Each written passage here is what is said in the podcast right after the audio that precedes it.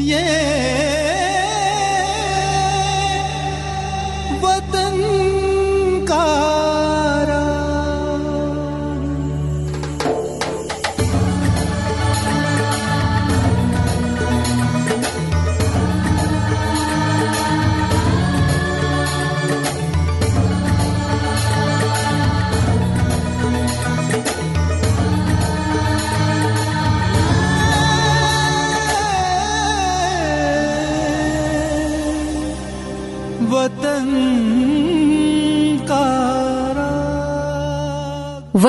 का राग सुनने वाले सभी श्रोताओं को हमारा नमस्कार। आज़ादी का अमृत महोत्सव के अंतर्गत वतन का राग कार्यक्रम में आज हम चर्चा करने जा रहे हैं सुप्रसिद्ध क्रांतिकारी और अमर बलिदानी पंडित राम प्रसाद बिस्मिल की। इलाही खैर वो हरदम नई बेदाद करते हैं। हमें तोहमत लगाते हैं जो हम फरियाद करते हैं। ये कह कह कर बसर की उम्र हमने कैद उल्फत में। अब आज़ाद करते हैं, वो अब आज़ाद करते हैं। आज़ादी की तमन्ना लिए क्रांतिकारी जीवन जीने वाले पंडित राम प्रसाद बिस्मिल तीन उपनाम से रचनाएँ करते थे। राम, अज्ञात और बिस्मिल। स्वाधीनता संघर्ष के दिनों में लोगों को जगाने के लिए ये कविताएँ रातों रात हाथ से लिखकर दीवारों पर चस्पा की जाती थीं। सुबह अंग्रेज़ सरकार के सिपाही इन कविताओं के लिखने वालों को ढूंढा करते, पर वो कहाँ हाथ आते। बिस्मिल के अलावा भी अनेक क्रांतिकारी कवि थे जो शहर दर शहर गदर मचाए हुए थे। उत्तर प्रदेश के शाहजहांपुर कस्बे में 11 जून अठारह को राम प्रसाद बिस्मिल का जन्म हुआ। पिता का नाम था मुरलीधर तोमर और माँ का नाम था मूलमती। इनके पूर्वज मध्य प्रदेश के मुरैना ज़िले के बड़वई गाँव के निवासी थे। आर्थिक संकट और विपन्नता के चलते वे बरसों पहले शाहजहांपुर आ बसे। उन दिनों बहुत स्कूल आदि न होने के कारण बच्चों को आरंभिक शिक्षा घर पर ही दी जाती थी। रामप्रसाद बिस्मिल ने होश संभालने के बाद अपने पिता से हिंदी और गणित का आरंभिक ज्ञान प्राप्त किया। फिर एक मौलवी साहब से उन्होंने उर्दू सीखी। दोनों भाषाओं की मिठास और लय के साथ साथ उन्होंने उसकी शब्द संपदा की भी जानकारी जुटाई। उनका कवि मन दोनों भाषाओं में कविता करने लगा। रामप्रसाद की कविताओं में गजब का शब्द संयम था। वो हिंदी कविता शुद्ध हिंदी में लिखते, उसमें उर्दू की मिलावट नहीं करते और जब उर्दू में कलम चलाते तो उर्दू ज़ुबान की मिठास टपकने लगती। रामप्रसाद बिस्मिल पिता के विरोध के बाद भी अंग्रेज़ी स्कूल में पढ़ने लगे। उन दिनों शाहजहांपुर में आर्य समाज का बहुत बोलबाला था, जहाँ लोगों को वेद पुराण के साथ साथ देशभक्ति का भी पाठ पढ़ाया जाता था। रामप्रसाद बिस्मिल नियमित रूप से आर्य समाज की बैठकों में जाने लगे। वहाँ किताबें खूब थीं। अध्ययन मनन के साथ साथ देशभक्ति के भाव उनके भीतर घर करने लगे। सत्यार्थ प्रकाश पुस्तक का उनके मन पर बहुत गहरा प्रभाव पड़ा। स्वामी सोमदेव क्रांतिकारी परमानंद के साथी थे और वो शाहजहांपुर में ठहरे थे। उनके संपर्क से रामप्रसाद बिस्मिल के मन में क्रांतिकारी भाव जाग गए और वो देश की आज़ादी के सपने देखने लगे।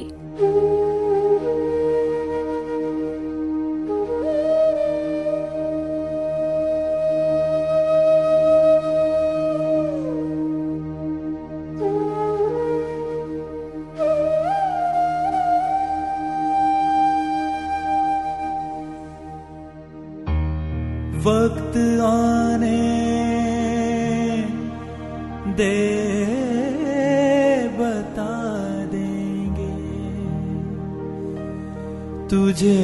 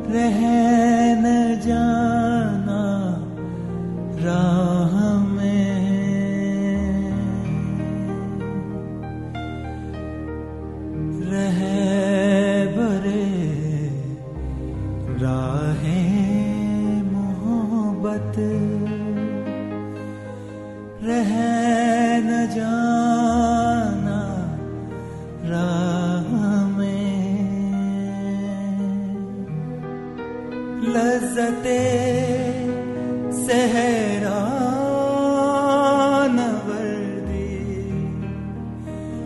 दूरी ये मंजिल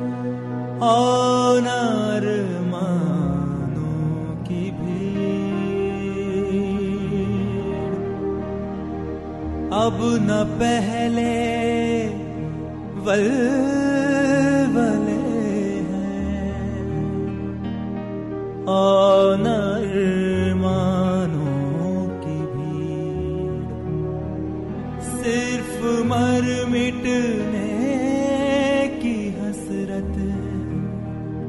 इस दिले बिस्मिल में है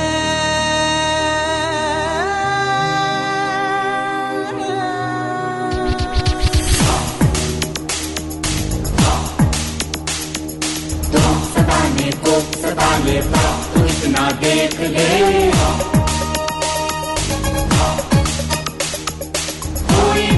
भी जुदा मुझसा तेरी महफिल में है।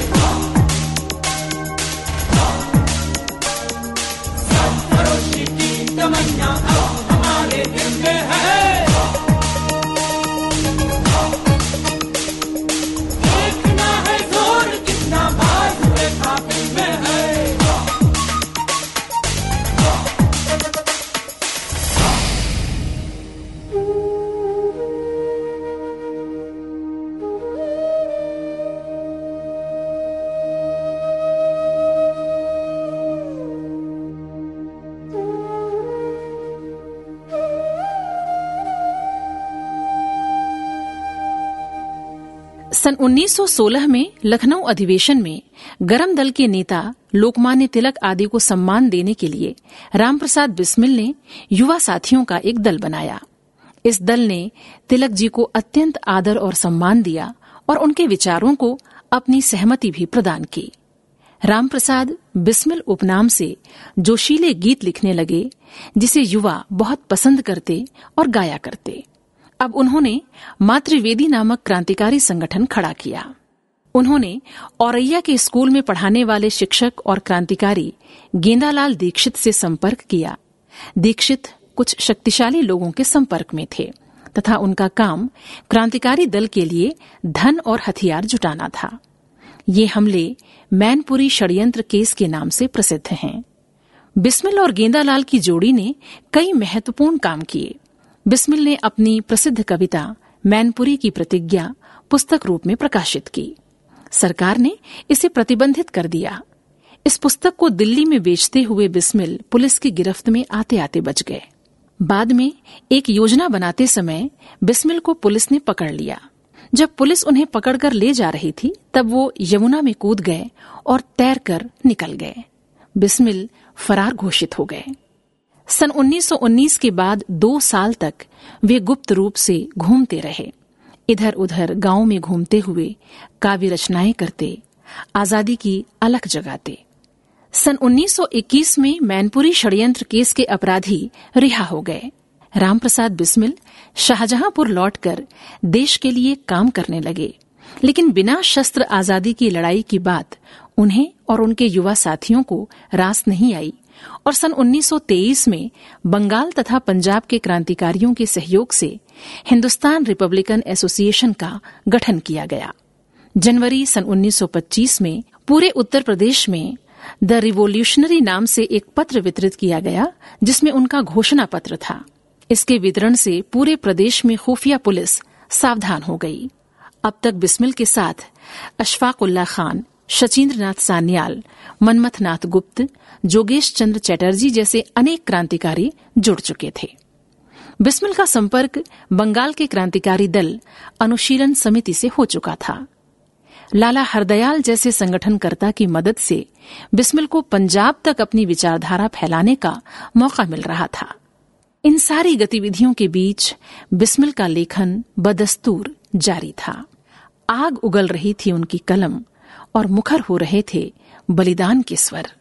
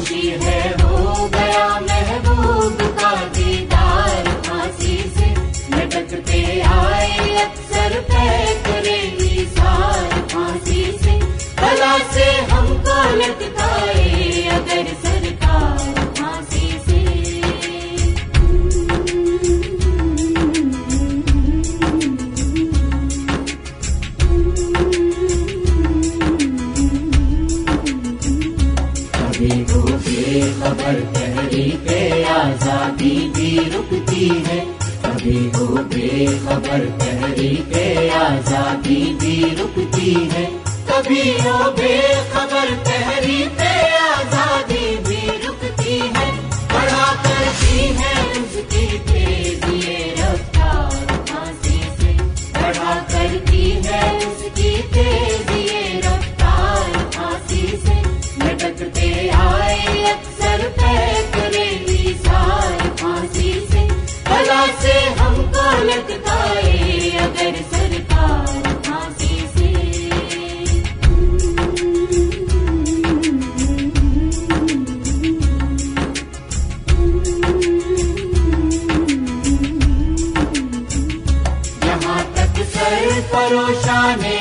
वतन बढ़ जाएँगे कातिल यहाँ तक सर परोशाने वचन बढ़ जाएँगे कातिल दिल टिकाने पड़ेंगे निकल तुझे दो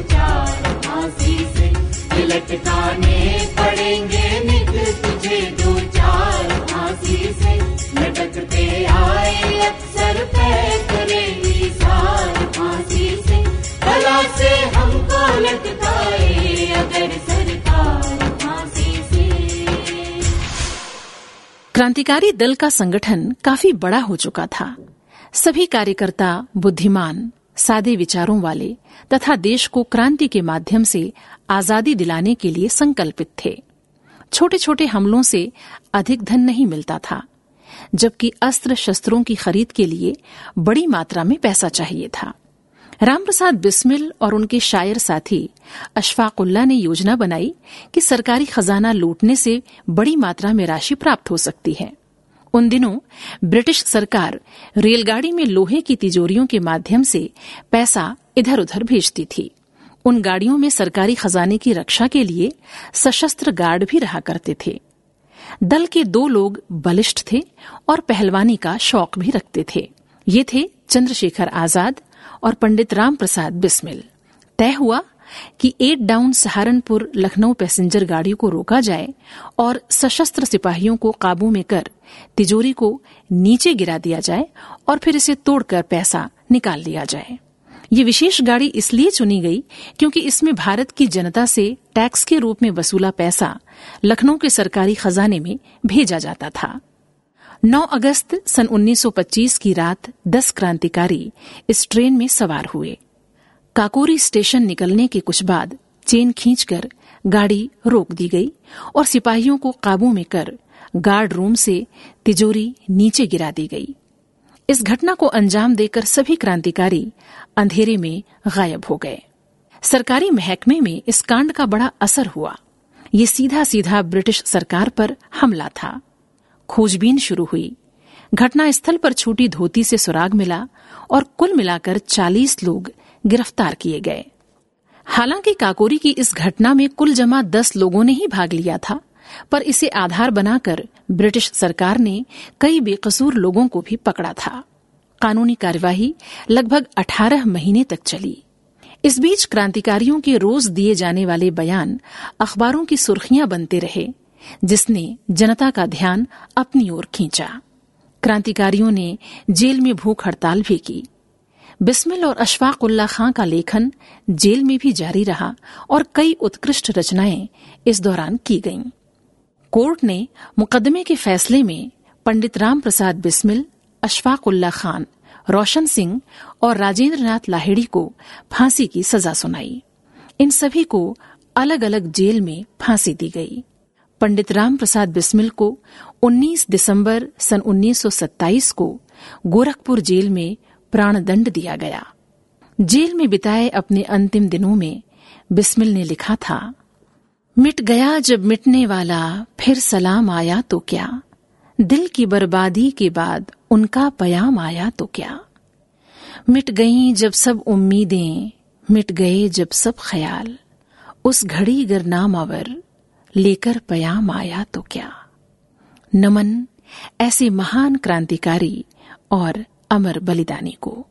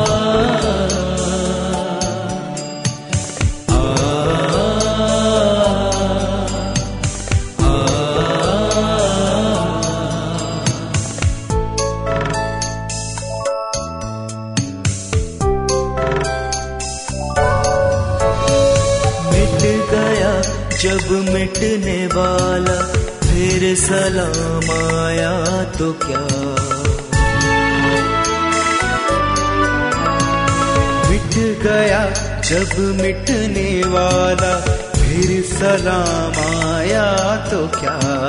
दिल की बर्बादी के बाद, दिल की बर्बादी के बाद उनका पयाम आया तो क्या?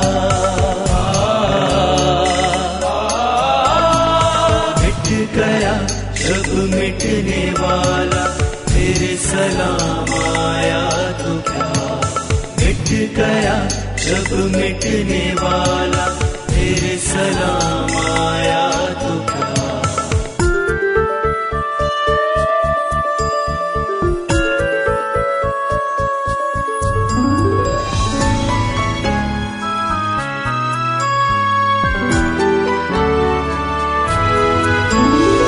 काश अपनी ज़िंदगी में हम ये मंजर देखते।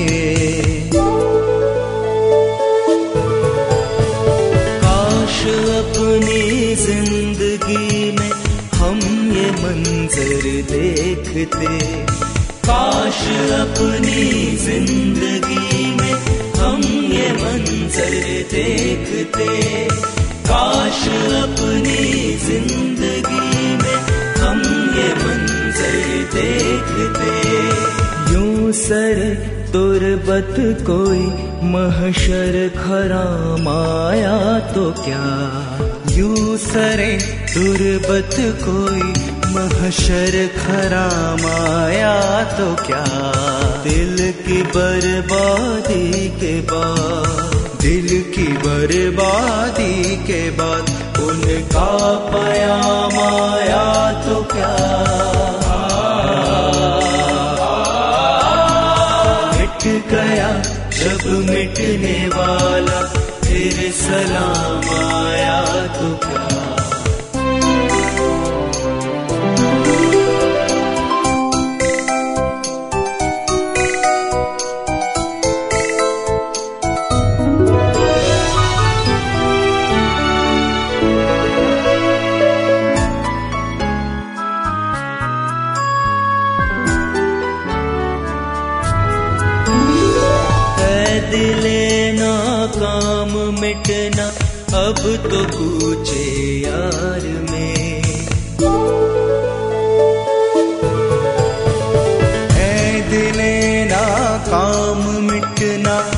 अब तो पूछे यार में।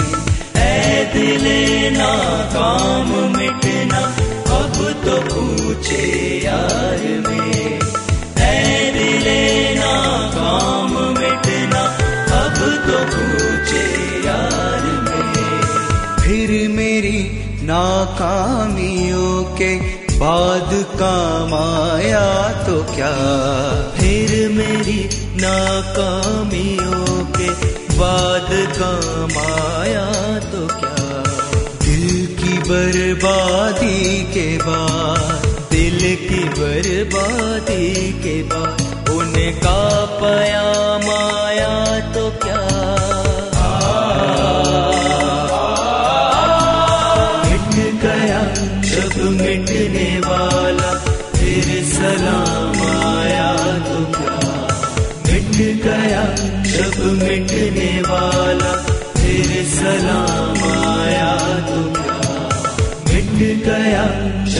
मिटने वाला फिर सलाम आया तो क्या ये वतन